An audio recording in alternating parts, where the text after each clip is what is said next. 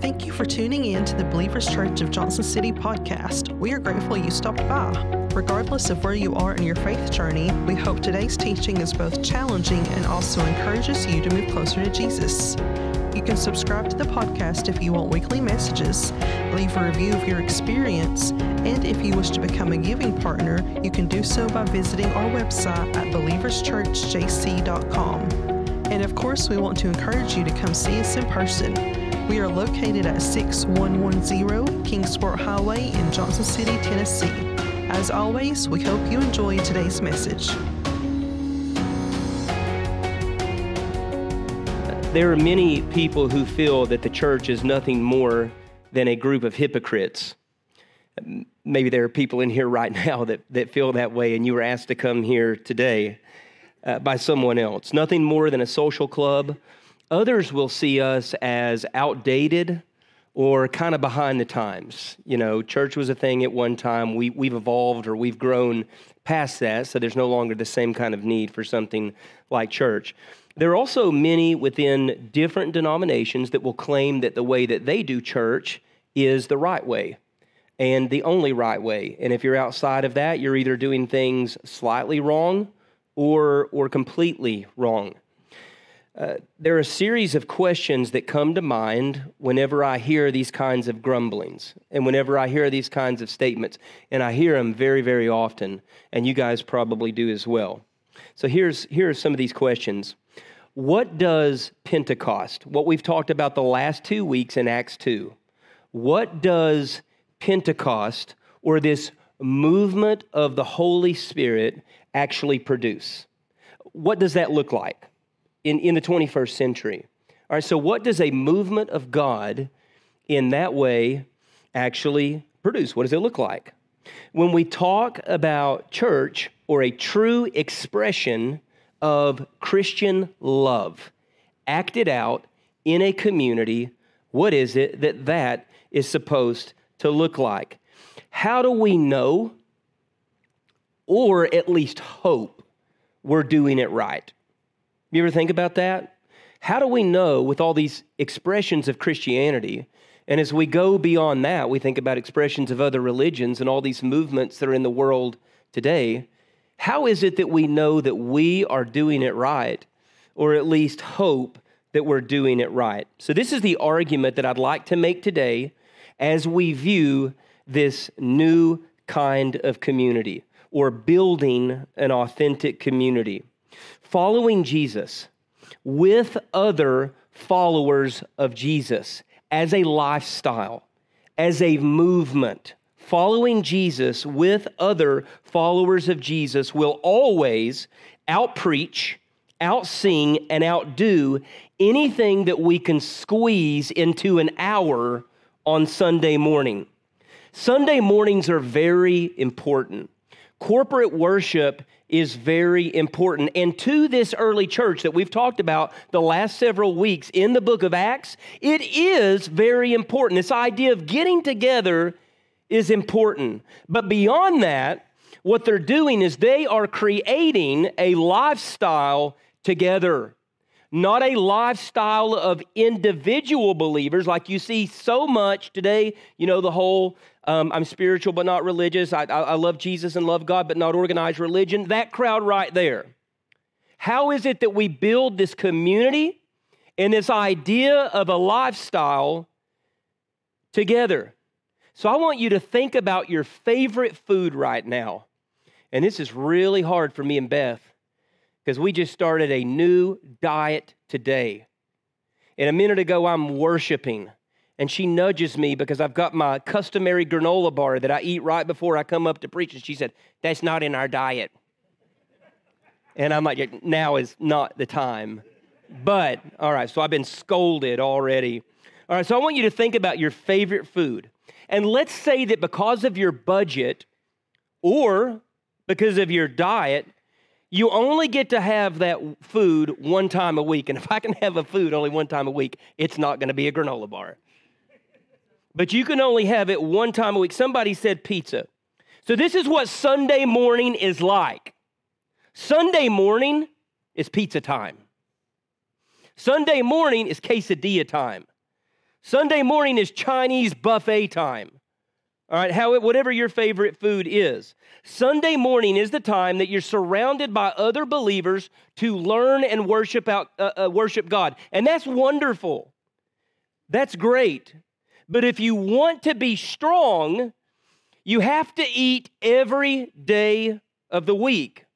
And sometimes, listen to this, what you eat those other days will hold more meaning than what you actually have on Sunday morning. So we're going to be in the last part of Acts chapter 2 today. We have been in Acts 2. We were in Acts 1 for 2 weeks, and we've been in Acts 2 for 2 weeks, and this is the last week, so the chapter's just a little bit longer, and sometimes it's just going to depend on how we decide to break it up. So Acts chapter 2, we're going to look at verses 42 through 47. So this is what we've seen, this movement of the Holy Spirit that absolutely transforms and starts to change hundreds and thousands of people that are gathered in Jerusalem.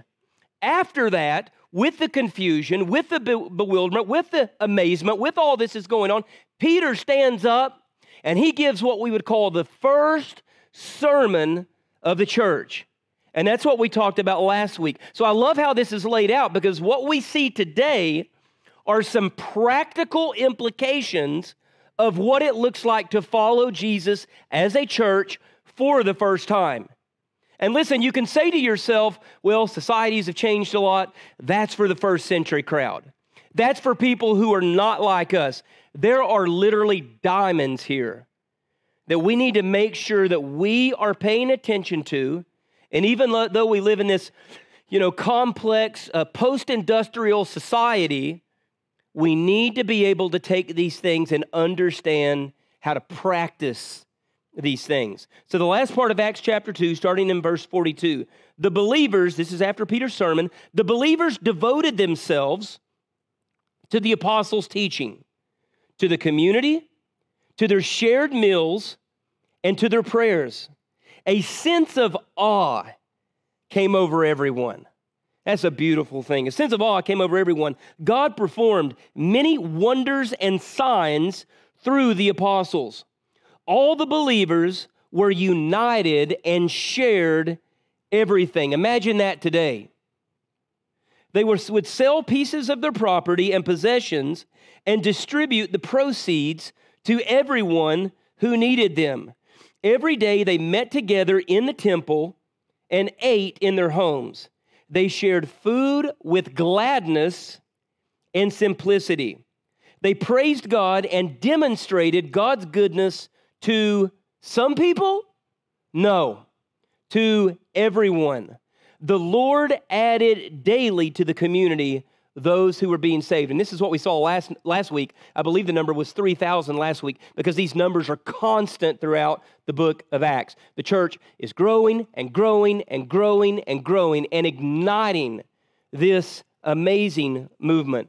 So in Greek, the phrase devoted themselves literally means that they attended to it constantly.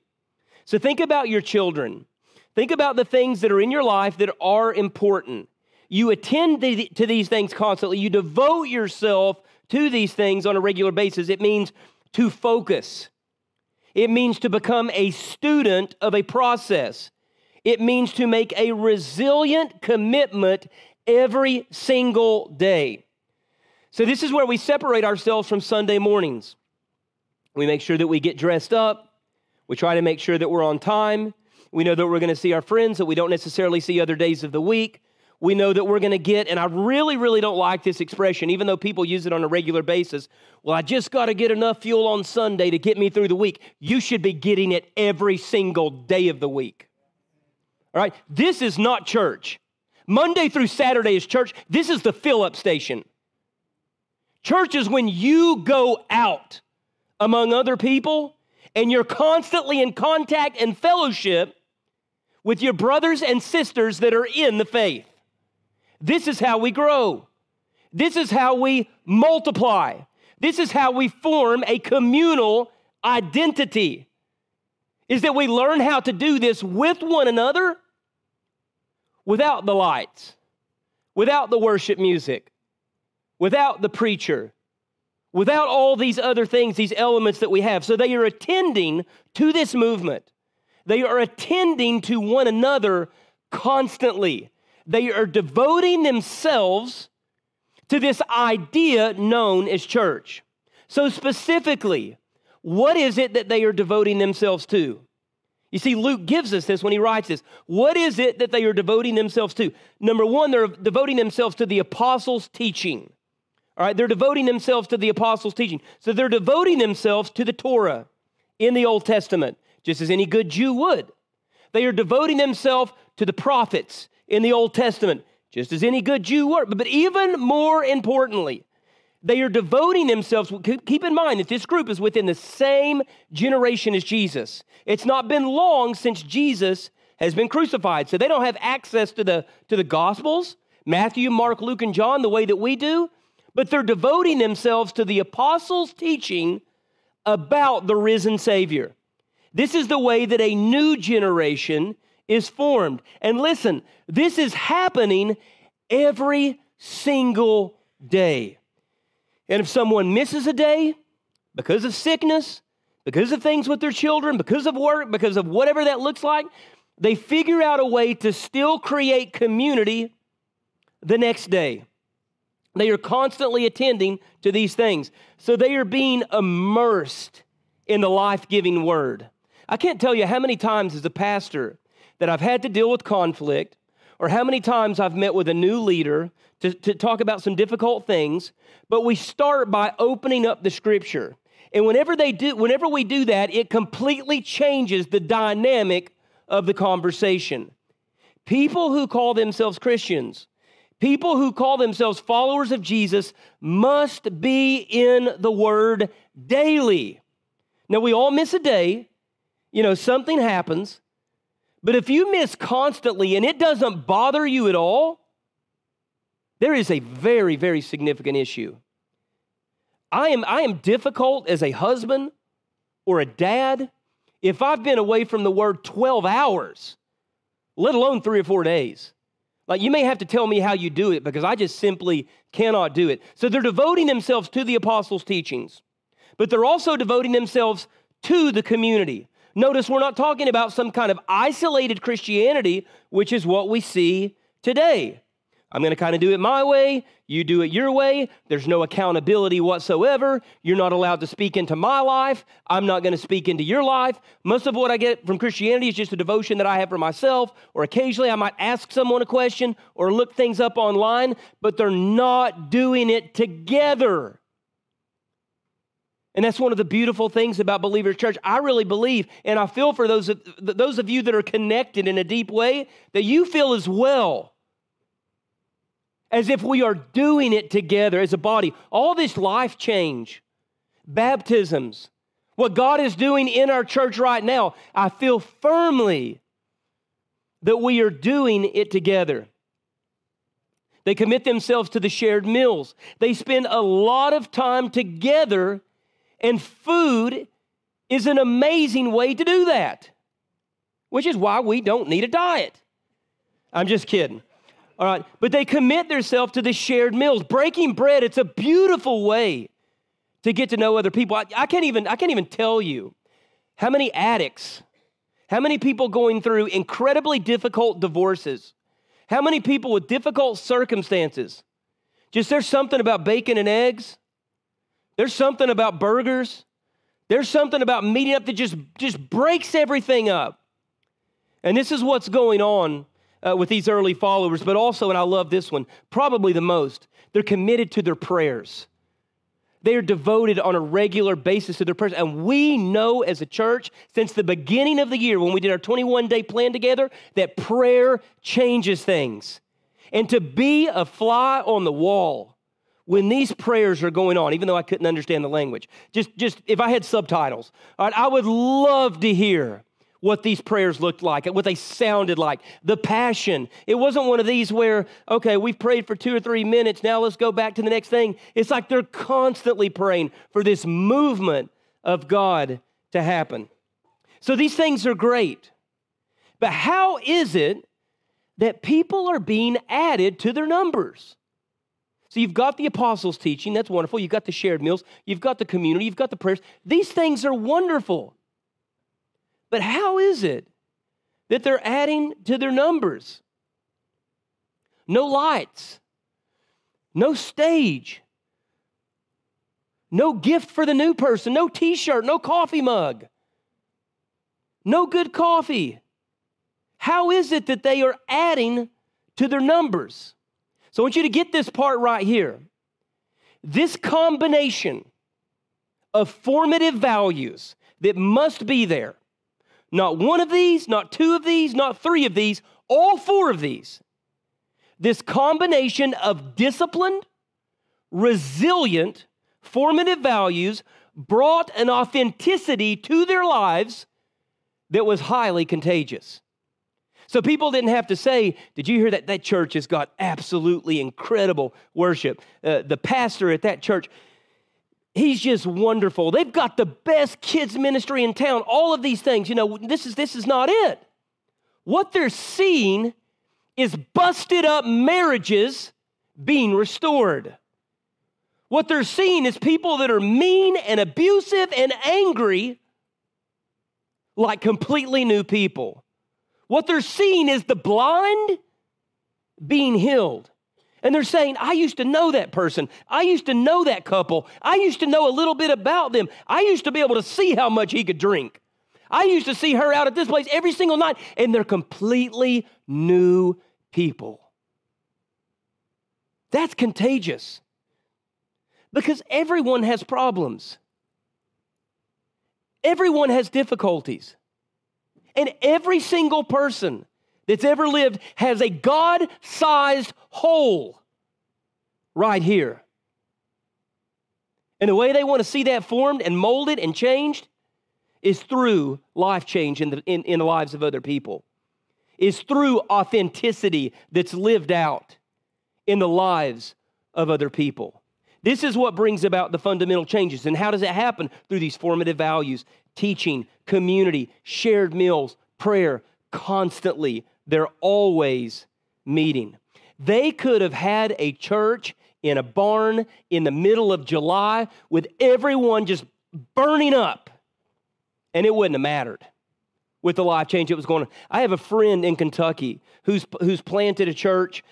He comes from he did a lot of jail time, comes from the recovery community, and the place that they worship, they're kind of in the process as a new church where they're just kind of doing the build up and the breakdown. You know, there at the end, they sit around these round tables at the church, and people are just flocking, and nothing special going on there with lights or technology, none of the money. It's just life change all the time because they are on their face before a holy God saying, we can't do anything without you. We need your help. We saw what happened on Pentecost. We saw this mighty movement. We saw the Holy Spirit come in and actually start to transform and change the insecure, the fearful, the doubting, all of these people in these places, and we want some of that. And it started to change people over and over and over again. There was accountability, and you don't get that outside of a Christian community. Most people hate accountability. There's agape. There is this unconditional love from one another, even though there are a lot of personality characteristics that they have that were very different. Possessions were sacrificed. Community was being built.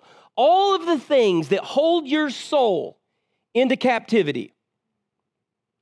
Your stuff, your money, your bad relationships, started to be stripped away so that all of the new could be born and all of the new could come out. And the problem with the American church and the issue that we have here is that we cling to so much and we are so distracted by everything around us that we can't even see these things.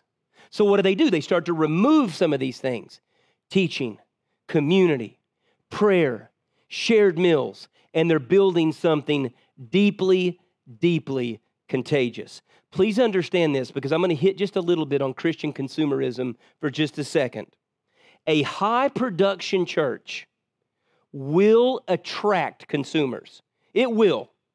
It will get people in the door, but it will rarely make disciples. It'll get people there. They've got the best of everything. But you want to talk about resilient followers of Jesus? You want to talk about people that are going to go the extra mile, people that are not going to quit? Here's what I'm interested in. The resilient, deep, timely work that happens on the inside of a person. And it does not happen overnight. It's something that is often chipped away. Now, there are the big steps, but there are also all these little tiny steps in which it's chipped away and chipped away and chipped away to get a man or a woman or a couple or a family in a position where they say, Jesus or bust. This is the direction that my life is taking. Now, consumers, this is the nature of spiritual consuming. When things get hard, and listen, things get really hard in church. You guys know that. Things get hard in church. And things got really, really hard in the early churches. But I'm going to tell you something. When things get hard, they quit. Spiritual consumers, they disappear. They quit. If it feels boring, like if it's not exciting enough for a split second, they tune out. If something bad happens, they gossip. If the lead pastor or their favorite communicator isn't preaching, they don't come. Oh, he's preaching? I'm not going to be there if so-and-so's not preaching. If there's a conflict, they hold a grudge. If something doesn't go their way, they pout. If you don't meet their needs, they go somewhere. They find somewhere where their needs will be met until their needs aren't met anymore, and then they find somewhere else because it's about them. Listen, no thank you. We don't need any of that. No thank you. The apostles aren't building a cool weekend experience. They are building an army that will change the world. And that's the only thing that matters. It doesn't happen overnight. It doesn't happen in a 30-minute session of us trying to build strategy.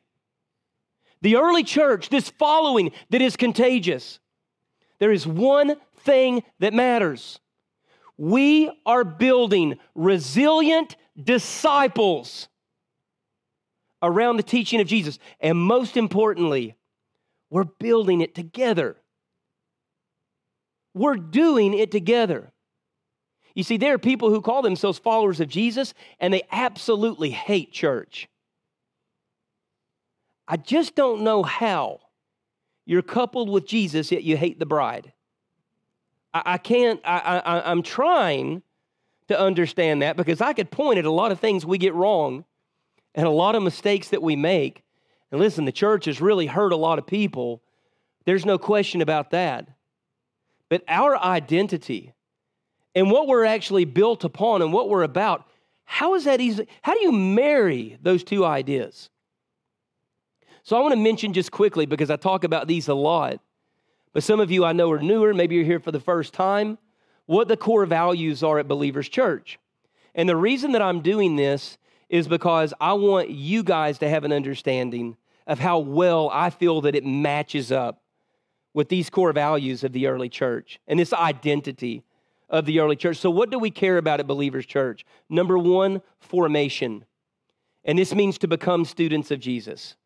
It means that we take twice a year a particular spiritual discipline, giving, worship, prayer, scripture reading, fasting, Sabbath, silence and solitude, gratitude, whatever it may be. And we want our people to understand to the complete, fullest extent what it means to follow Jesus. And for me, this is a lot like the apostles' teaching. This is pouring into our people and giving our people challenges not to have this consumer Christianity, not to see church as the Sunday dinner or quesadilla time, but instead to see this as part of the experience of what it means to be a full follower of Jesus, because that's the only way that we change our region is with full followers of Jesus. There is also community. And this is to follow Jesus together. And this is really what we're talking about today. Christianity is not a faith of isolation and virtual church. And I don't know who needs to hear this today. I'm primarily speaking to an online audience whenever I say this. And before I say this, I would like to preface by saying that some people, because of certain conditions, if it has to do with health, you can't come to church.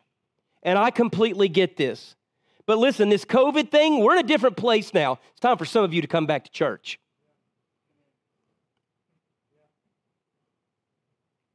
It's time for some of you that are watching and listening right now to come back to church. Because there are people that are in this room right now that was not easy for. Now, some of us, you couldn't keep us out the doors. But other people, that was not easy for. But you have no idea. And again, some people are sick. Some people have conditions. Virtual church, online church, it's a wonderful thing for a lot of different reasons.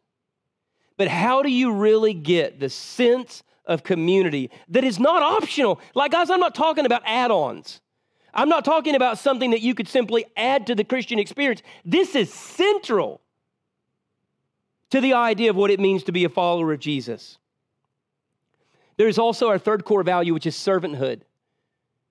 And this is to love others like Jesus.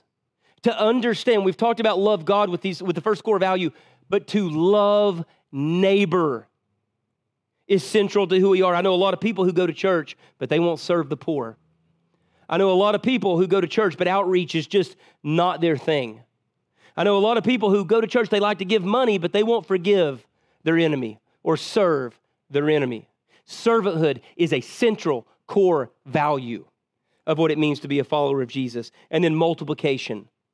And this is to increase the Jesus following movement. And what we are going to see as we get just a little bit further into Acts is that the persecution is really going to pick up in a strong way, and the church is going to scatter.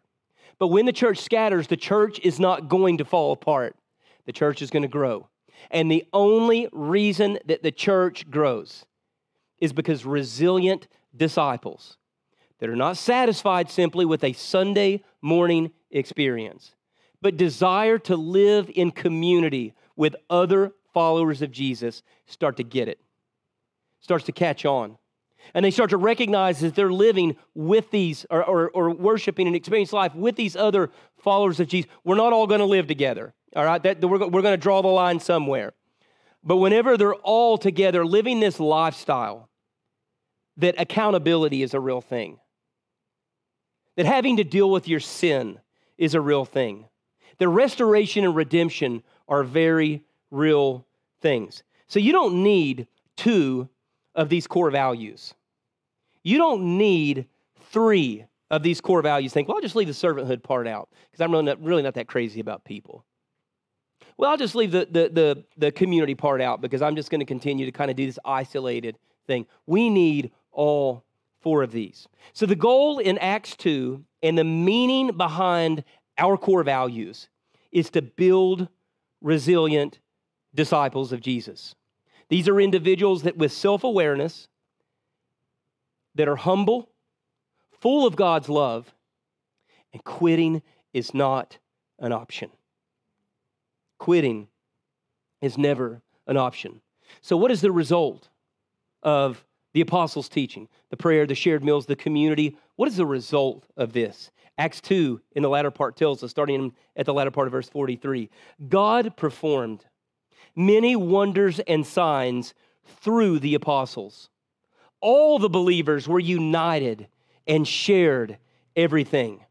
They would sell pieces of property and possessions and distribute the proceeds to everyone who needed them. Please hear me whenever I say this. This is not advocating socialism. What this is suggesting during this time is that you've got thousands and thousands of people that have crowded in Jerusalem for this festival, and all of a sudden, a lot of them decide that they are going to stay as a result of this conversion and as a result of this life change.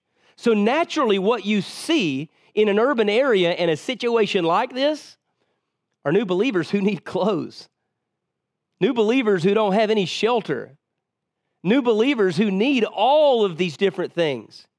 And you want to know what people who weren't Christians right before this were willing to do?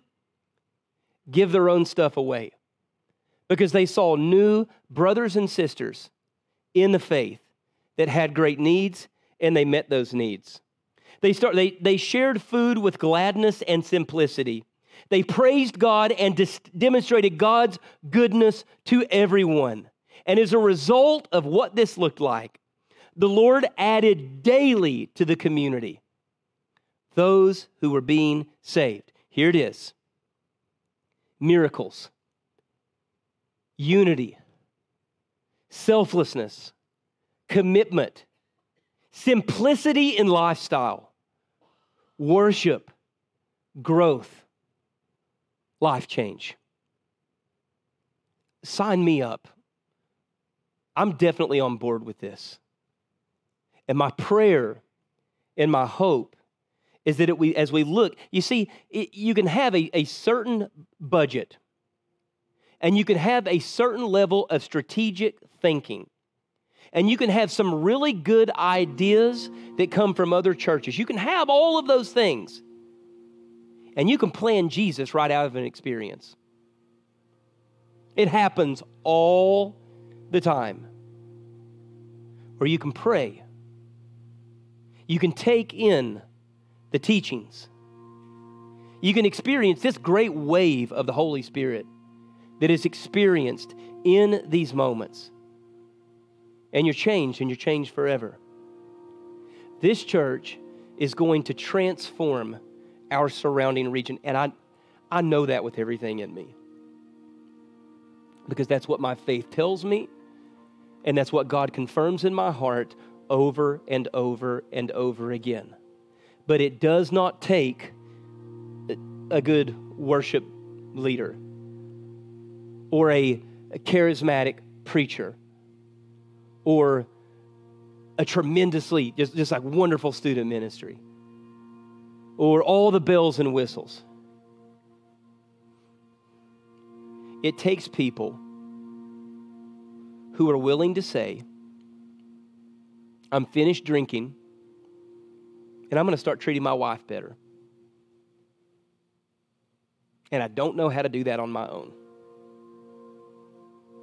I'm greedy. I've got everything in line for it. I built this wonderful life 25 years down the road, but it's robbing me right here. And if I have to, I'm going to give it all away. My husband has been telling me for years that I treat him poorly, and I don't know how to change that within me. God, I need help. And you see, the people who pray these kinds of things, the people who understand that this is not just a Sunday thing, that this is not just part of your life, this is your life, this becomes your life. And then all of a sudden, all the struggles, all the darkness, all the things that you felt were destroying you become a story that is highly contagious and change everyone around you. I'm an example of this. And there are other people that are in this room right now, or maybe not in this room, that are part of this church that are also examples of this.